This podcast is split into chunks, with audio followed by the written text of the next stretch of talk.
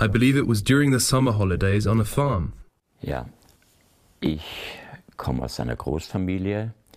Äh, Wir waren, meine Mama hatte sechs Kinder und. I come from a big family. My mother had six children and one grandchild. My father had hydropericardium and passed away in 1950. Therefore, my mother was a single parent. In order to save on provisions and have one child less to feed, I was sent to a farmer by Caritas where I could take a rest.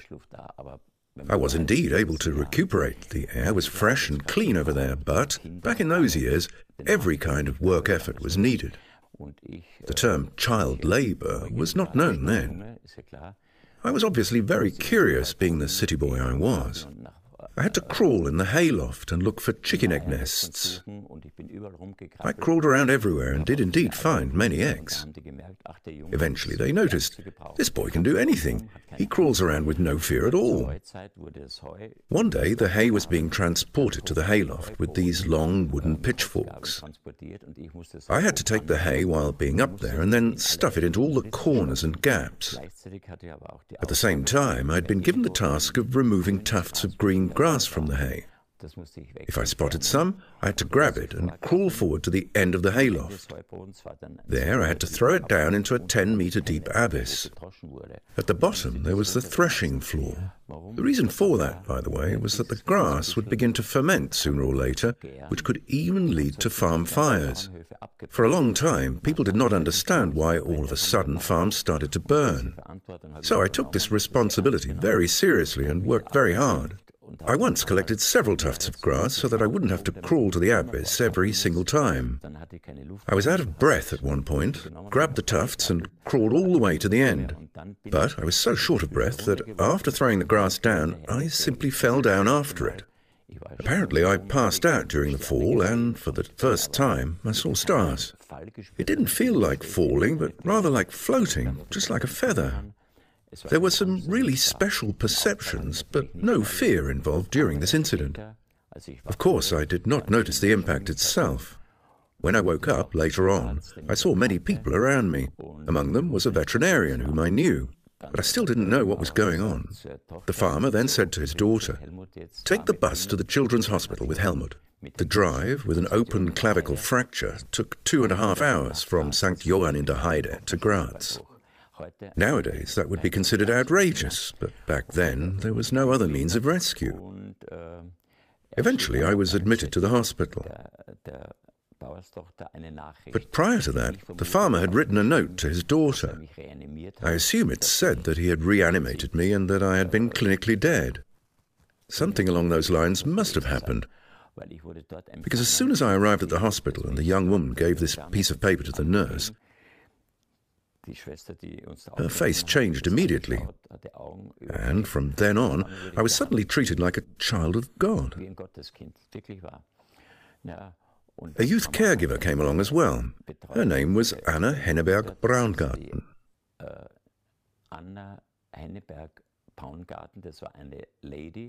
She was a high class lady who had left her belongings and took care of people's souls.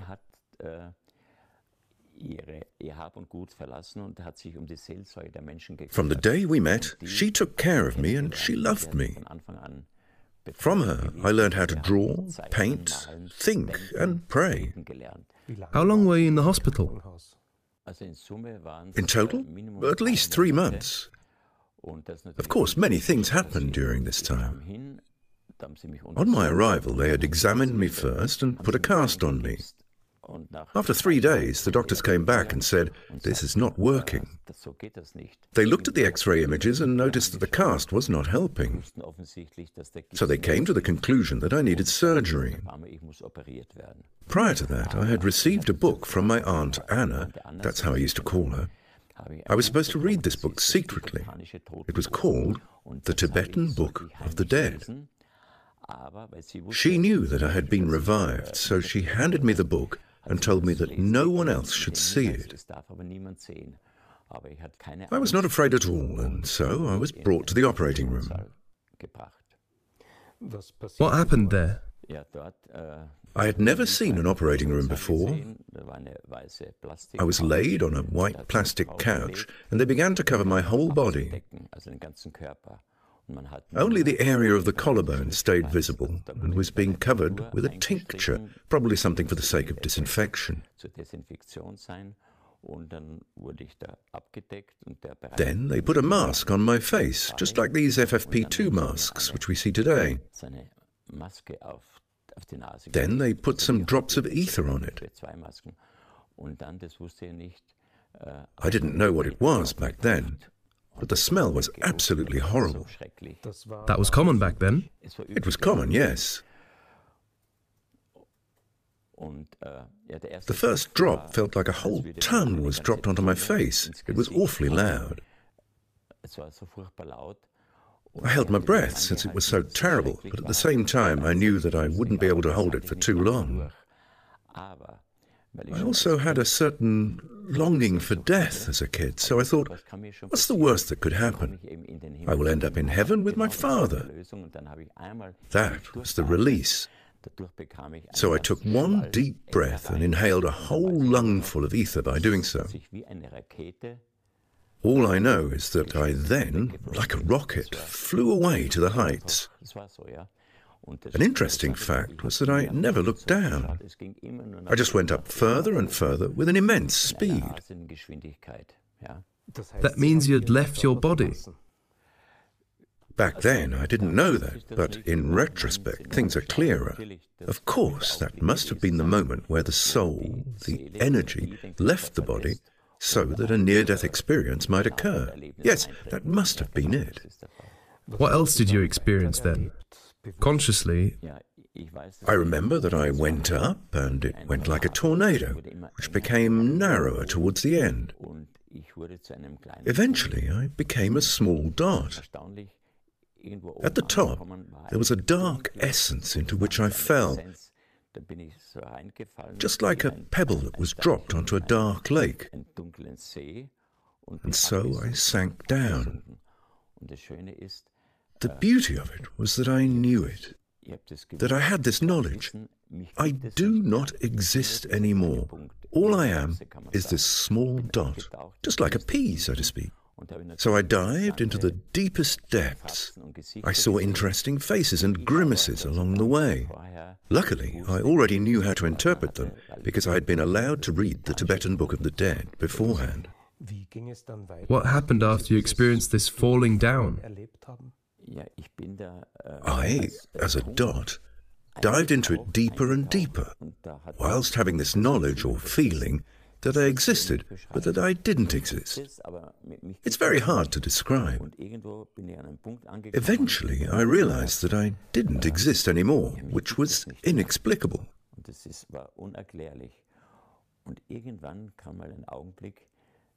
Then, at one point, this tiny dot began to glow and it arose.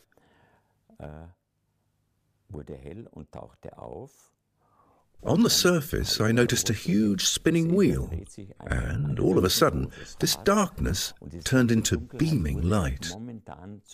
Inexplicable to me. But it was without any shadow. How can one imagine a light without shadows? So I came up to the surface again and I noticed I do exist, but there is no body. There is just pure knowledge. After that, some other impressions followed. By the way, I never looked out for my deceased father, which I always wanted to. I didn't care at all. I was in a state of pure bliss, which is, once again, difficult to grasp. Everything was perfect the way it was, without any doubt. Then I had this perception that there must be a loving God. One doesn't see him, but he is there. It was very fascinating. I arose and became a star, which had many other stars around it. My eyes caught planet Earth, even though I had no eyes since I had no body. At least, I assume it was planet Earth. and I began to witness what was going on down there. Did I get this right? You experienced the motion itself whilst at the same time witnessing the scene from the outside. You basically perceived yourself from the inside and outside. This is where it gets interesting. There was no inside or outside. That's what makes it so unbelievable. There is no inside or outside. It is all oneness. There are no covers, no limits, and no perimeters. Everything is open. Everything that is exists, and everything that is not exists as well. That, again, is really difficult to imagine. Everything exists in the mind only, in a subtle substance. It is not visible, but it exists. I simply knew that at this point.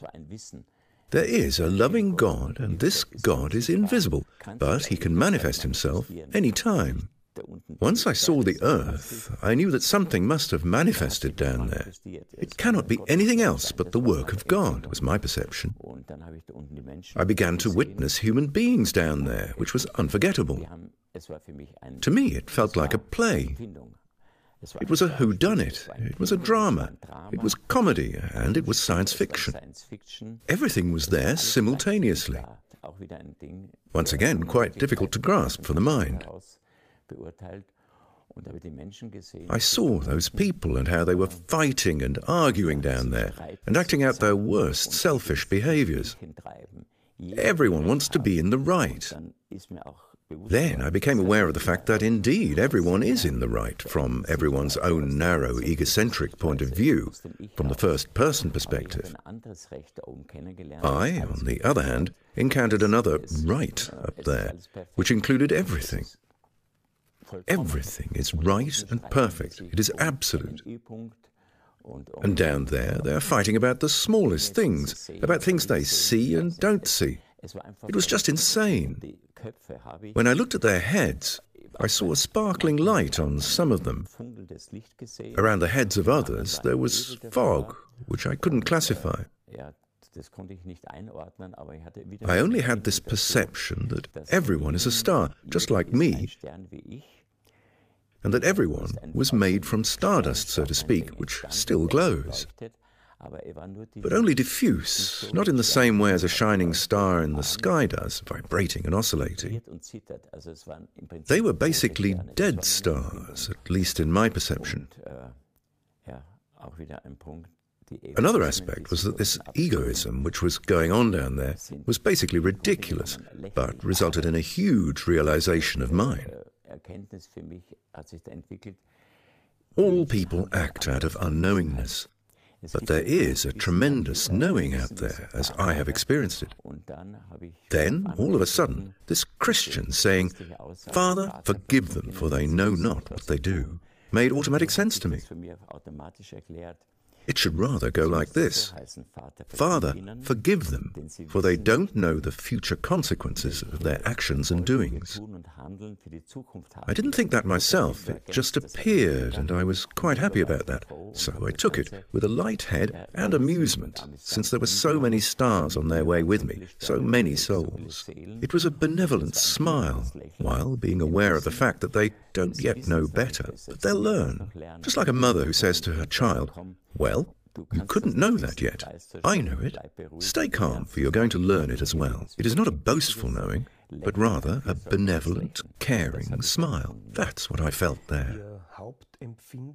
Your main perception, whilst looking down on Earth, was that this is the materialistic world, but in comparison to real life, it rather looks like a stage, and that it is out of ignorance that many given conditions do have a meaning there, whereas they actually should not. Correct. Those aspects are difficult to understand for the mind.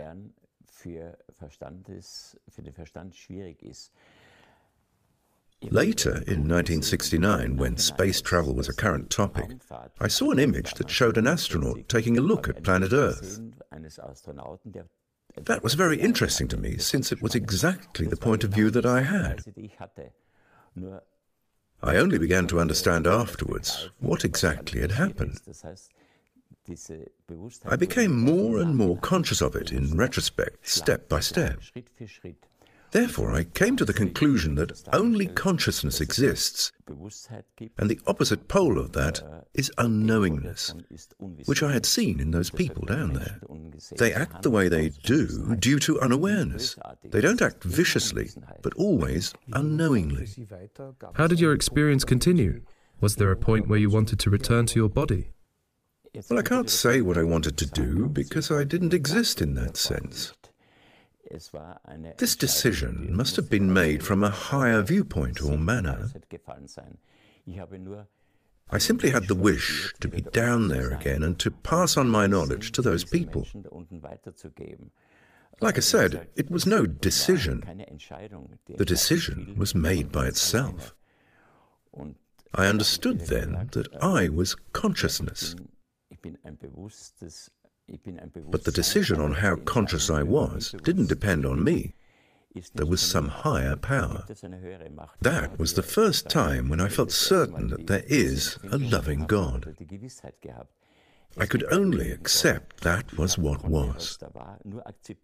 There was no discussion. What is there to discuss anyway? It is perfect. This acceptance has led me to a knowing, which I call faith, at a higher level. Were you religious prior to this experience? I was not religious, but I went to church a lot with my mother. We visited the grave of my father. I witnessed something interesting there. She stood in front of the grave, went deep into herself, and began to talk to my father as if he was sitting right in front of me, just like you do. She laughed and cried in succession, which was not understandable to me as a child. I only registered and accepted that. It was quite a performance. I asked her once, Mum, who are you talking to? To your father. Where is he? He is there, in heaven. I replied, What is he doing there? He looks over us and he helps us. We can ask him any question. He is always there for us. So I thought, well, if Father is doing so well in heaven, I want to be there as well. That's one beautiful home. Is that where this longing for death, which you felt as a child, came from? Yes, that's how the longing for death had developed. I understood that much later, too. You then returned to life on earth with the need to pass on your knowledge. Yes, in hindsight, I came to know that after my clinical death from being over anesthetized, I was in a coma for seven days.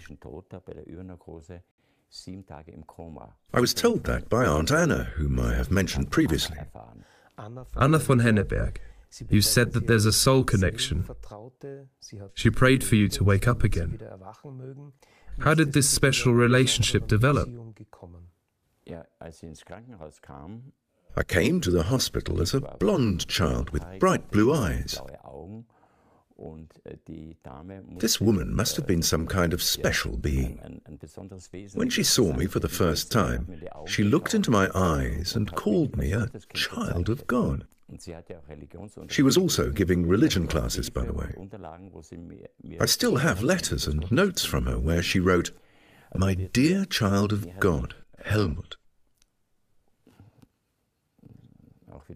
It's not easy to put this into words, but she somehow perceived me as a spiritual being rather than as a physical one.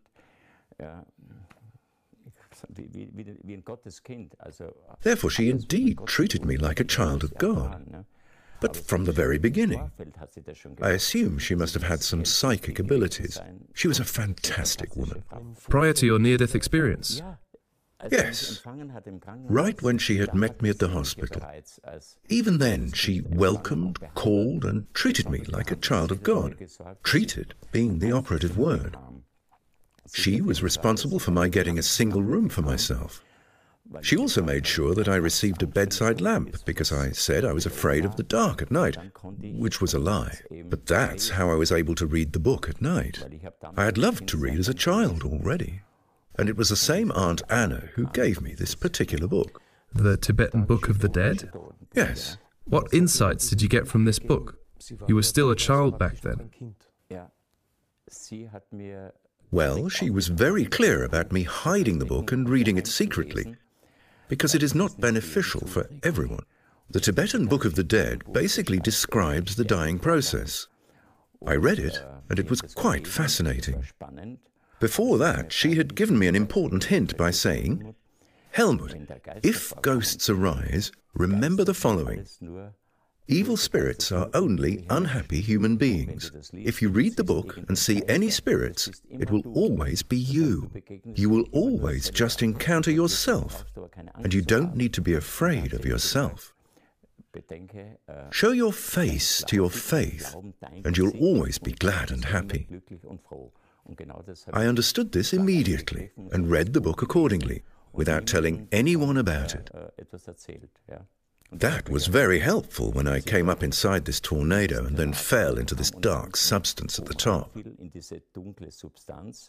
I encountered all those faces, and I always knew that's me.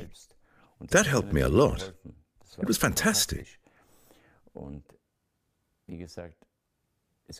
There are horror movies where one sees such things, and many people are afraid of them. That was another insight I got. The human being is afraid of recognizing itself, of knowing itself. There are so many old aphorisms saying, Know thyself. But how can one do that? It's not possible for the mind to grasp it. It's only possible in an altered state like that, at least in my current opinion. What happened as soon as you woke up from the coma? It was terrible. Suddenly I was inside the body again, and I noticed how uncomfortable it actually was. All I wanted was rest, so I said to Aunt Anna, I want to sleep. I don't know how long I had slept. She must have passed the message on. But I rested for a couple of days and was therefore able to stay in this floating state. During this time, I had some more realizations, and I felt no pain, by the way. Quite interesting. The body was there, I felt it, but it was not burdensome, because it almost felt like a subtle body. One more interesting fact about Aunt Anna. Forty years later, she brought me a book at her birthday party. In this book, there was a note which was written by her. Apparently, it states what I mumbled during my coma waking phase. I don't remember any of it, but she had written it down. Then she said to me, You basically portrayed the Hermetic principles. As a 12 year old child, I didn't know who Hermes was. I really had no idea. But when I received this note, I was totally amazed by what is actually possible. It has been proven once again that we are spiritual beings and the body is materialized energy. Then I understood that the body is the result of the mind. Why am I thin? Because I want to be thin. And if anyone wants to be chubby, then that may be so. It's all a matter of mind. Were you able to talk about your experiences later on as a child or teenager? Did you even want to? That's an interesting question. I was not able to. Back then, during the post war era, people had other things on their minds. Men were looking for work, and women had to feed their children. If I had opened up about my experience, they'd probably have taken me who knows where. That was impossible. Moreover, such knowledge about near death experience didn't exist back then. Only the pastor at the church talked about life and death, because death was a taboo topic. Who wants to talk about death anyway after war? People returned with amputated legs and arms. Who would want to talk about death then? It was time to live again. That was at least my perception as a child. What I did, though, was write poems. Due to that, I was seen as a weirdo and became an outsider, and I lived in that role for many years. But I was able to understand that because I had already seen it from above, which reassured me. Over and over again, I had this prayer in my mind Father, forgive them, for they know not what they do. It has always supported and saved me. That means I was always able to shift from those earthly burdens into a higher state of consciousness. It's not their fault because they don't know any better, and therefore they cannot be punished. Very interesting as well. They cannot be punished for something they don't know they are doing. When it comes to near death experiences, aka NDEs, you like to use the term NLE, which stands for near life experience. Yes, if one listens very closely to what I've said, one will notice that I was in an altered state of consciousness. Life was all there was, not death. Therefore, I cannot say I was near death, but rather near life. Never have I ever felt and lived more intensely than back then. Other people may call it a near death experience, but for me it doesn't sound as correct as it should. You returned from your experience with the need to pass on the knowledge that there is more than the materialistic world, but you were not able to do so post war. Was there a time later on where you were able to meet this need, so to speak? Meeting a need? I rather perceived it as an assignment. I would like to mention that the things that happened to me simply happened without my having a part in them. That was another feeling I had. In the beginning, it all ran like clockwork, with a few exceptions here and there. Each time when I was too body oriented, I received a slap from life. My mother once told me, Helmut, you are smart. If the boys want to fight again, then remember that the wiser head gives in, the stupid one will fall. Out of vanity, I said, OK, I will give in. Today, I have to admit that I felt quite resolute in doing so. So I began constantly to give in, to mediate, and I became kind of a peacemaker. But when I was 16 years old, I stopped doing that because I had noticed that if the smarter one always gives in, the stupid ones will rule the world. I had this realization at the age of 16. That has something to do with the fact that I had met my wife at that age, who was 14 at the time. I saw her and immediately said, I will marry her. I'm with this woman to this very day, and we've been married for 52 years. From the mind's point of view, that isn't possible either. There must be some higher power, a knowledge or some sort of consciousness that makes this possible, because a lot can happen in 52 years. One could ask my wife if there were times when she wanted to send me packing at some point. There certainly were. Maybe you've already asked her about this yourself. She didn't want to send me packing, but rather send me to a rose garden. That makes me realize again that I am a guided being. I have discovered talents and abilities within me that others maybe had as well, but they lacked the courage to use them. I was never afraid of failing. I had doubts, like everyone does, but no fear. If one looks at all the things I have started and accomplished, then one comes to the conclusion that the only possible way is the one without fear. According to your biography, a stroke you experienced in 2019, followed by a rehabilitation period, led you to the decision to go public with your experiences and insights. There was an interim phase when I went to Germany. I was quite different from the others. I was the nice guy from Austria who was eloquent and in need of learning. The clinical death was always on my mind, though. I was guided once again to study in order to become a natural health professional, which was a challenging study because, for example, all the terms were taught in Latin, and I had to learn a lot. I hoped to find an answer regarding the clinical death there, but that didn't happen. It was life itself, as well as certain difficult books, which have eventually taught me to understand those answers. The year 1989 played an important role in your biography. You had already lived in Germany for years at that point, but then learned that your youngest brother had developed leukemia. That was yet again an encounter with death, which was important, not only for you. Yes, my brother was dying, and I was the only one who could be the bone marrow donor. So I donated two litres of bone marrow. That was a crazy time in and of itself because I actually lived with him in quarantine in the hospital in Innsbruck over the course of a few months. He had three children and he knew that he was dying. So he wanted to use the time he had left in order to sort things.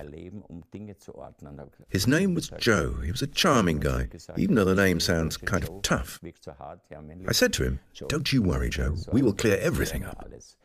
He wanted to know more about death, and I explained that there is no such thing as death. But he kept asking further. So now I was suddenly able to communicate everything that I had experienced, which was a huge relief, because there was finally someone who was able to make use of that knowledge.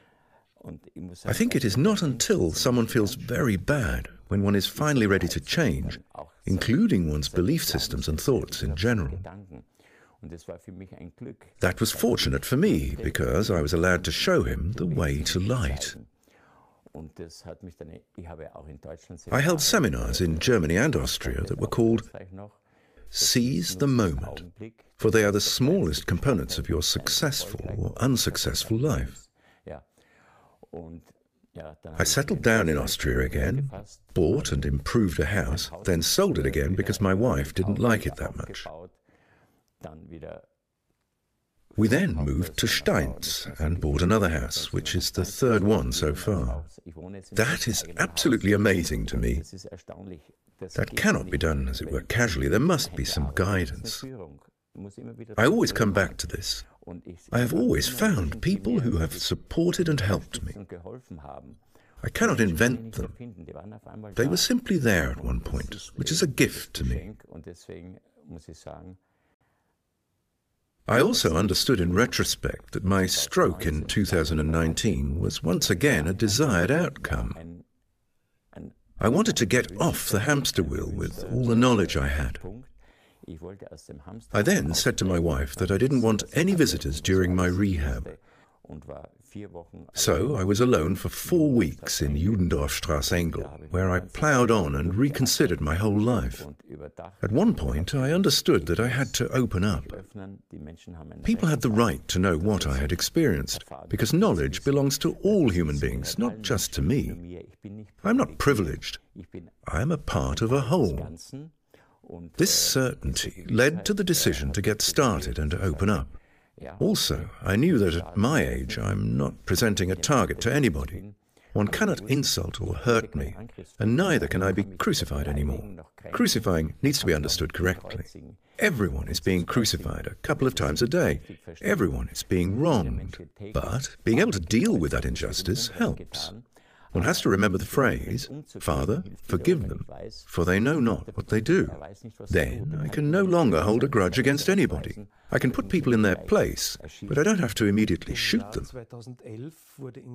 The Arnold Schwarzenegger Museum in Graz was opened in 2011, and you're one of the co founders. What kind of a connection do you have with the world famous Styrian? I met Arnold Schwarzenegger personally at a young age. I was a player at Sturm back then and trained at the Liebenauer Stadium. Arnold Schwarzenegger did bodybuilding in the catacombs, and I had a trainee colleague who trained with Arnold. I visited him once and noticed they were working with very rusty iron. So I said to my trainee colleague, Look, I'm a technician draftsman. I'll do some drawings and I'll get some new weights made. That will look much better. So I did that, and he took them with him. Arnold was very happy with that, and then I met him. But there was just one particular reason for the Arnold Schwarzenegger Museum. Something on an energetic level has connected me to Arnold Schwarzenegger. His ambition, his uniqueness, and the fact that he wanted to achieve something and then did so. He believed in himself. That was the reason why I strived towards portraying this personality, Arnold Schwarzenegger, in the right way. As a human being who had a goal, pursued this goal, and hung on to it, which is crucial. That is what I wanted to leave to posterity. That is what you've tried to express in your pictures too. Yes, we didn't have enough for the museum, and Arnold was far away already. In the beginning, we renovated it, and I remembered that I had started painting an image in Germany which I hadn't finished. It was Conan the Barbarian. That was the one I finished first. After looking at it, I thought, Wait a minute, that isn't Arnold. It's just a small portion of him. He was a bodybuilder, an actor, and a governor. My goal was to cover all these three areas of him in order to show what this man had accomplished. He didn't become an actor because he was a muscle man, nor did he become a governor because he was an actor. He has put his mind and thoughts into all of it. Your book released in 2021, and its title raised this question Do the deceased smile over us? Do they smile? Well, let me put it this way. Once we, as human beings, become aware that we are egocentrics, have thousands of masks, and are inauthentic to ourselves, it may happen that we begin to laugh about ourselves. Let me give you a beautiful example. My wife and I were planning to go to a masked ball, and we dressed as Puss in Boots. We mistook the dates, though. So we drove to the party, completely dressed up, and once we arrived, we realized that there was no masked ball. Next to the location was a pub. I went in there, having completely forgotten that I had makeup on. Obviously, I got asked what the heck had happened to me.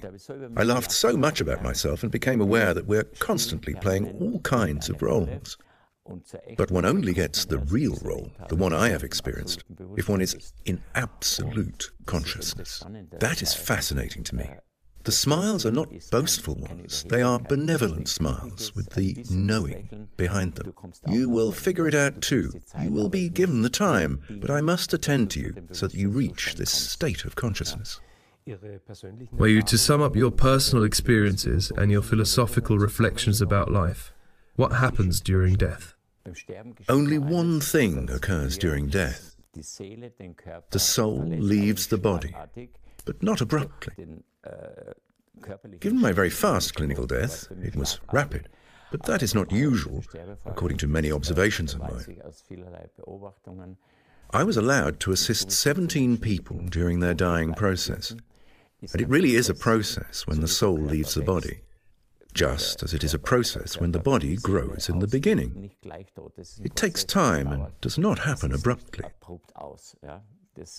Obviously, the mind has to go through some travails until the point when it's completely free. I say the Last Judgment does exist, but the human being does that to himself. You were always a very active person in many ways. What are you currently doing, and what are your plans for the future? Currently, I have a huge desire to bring more awareness into this world so that man becomes more conscious regarding his actions and deeds. That he will come into action in general, because everything that happens happens through action. So, I have founded an academy with a partner of mine called the Conhel Academy where we want to confront people with old knowledge, because the old was never bad in the first place. We want people to step into their power again, so they will think in a more conscious manner. You previously asked me what our purpose in this world is. The purpose is to become conscious. That's the whole point. That is the reason for what we are doing. We want to pass on our knowledge to people. Humanity is doing well on its path towards the next step to a higher state of consciousness. One can spot that everywhere. Thank goodness. I wish you every success with your project. Thank you very much for this conversation. Thank you very much.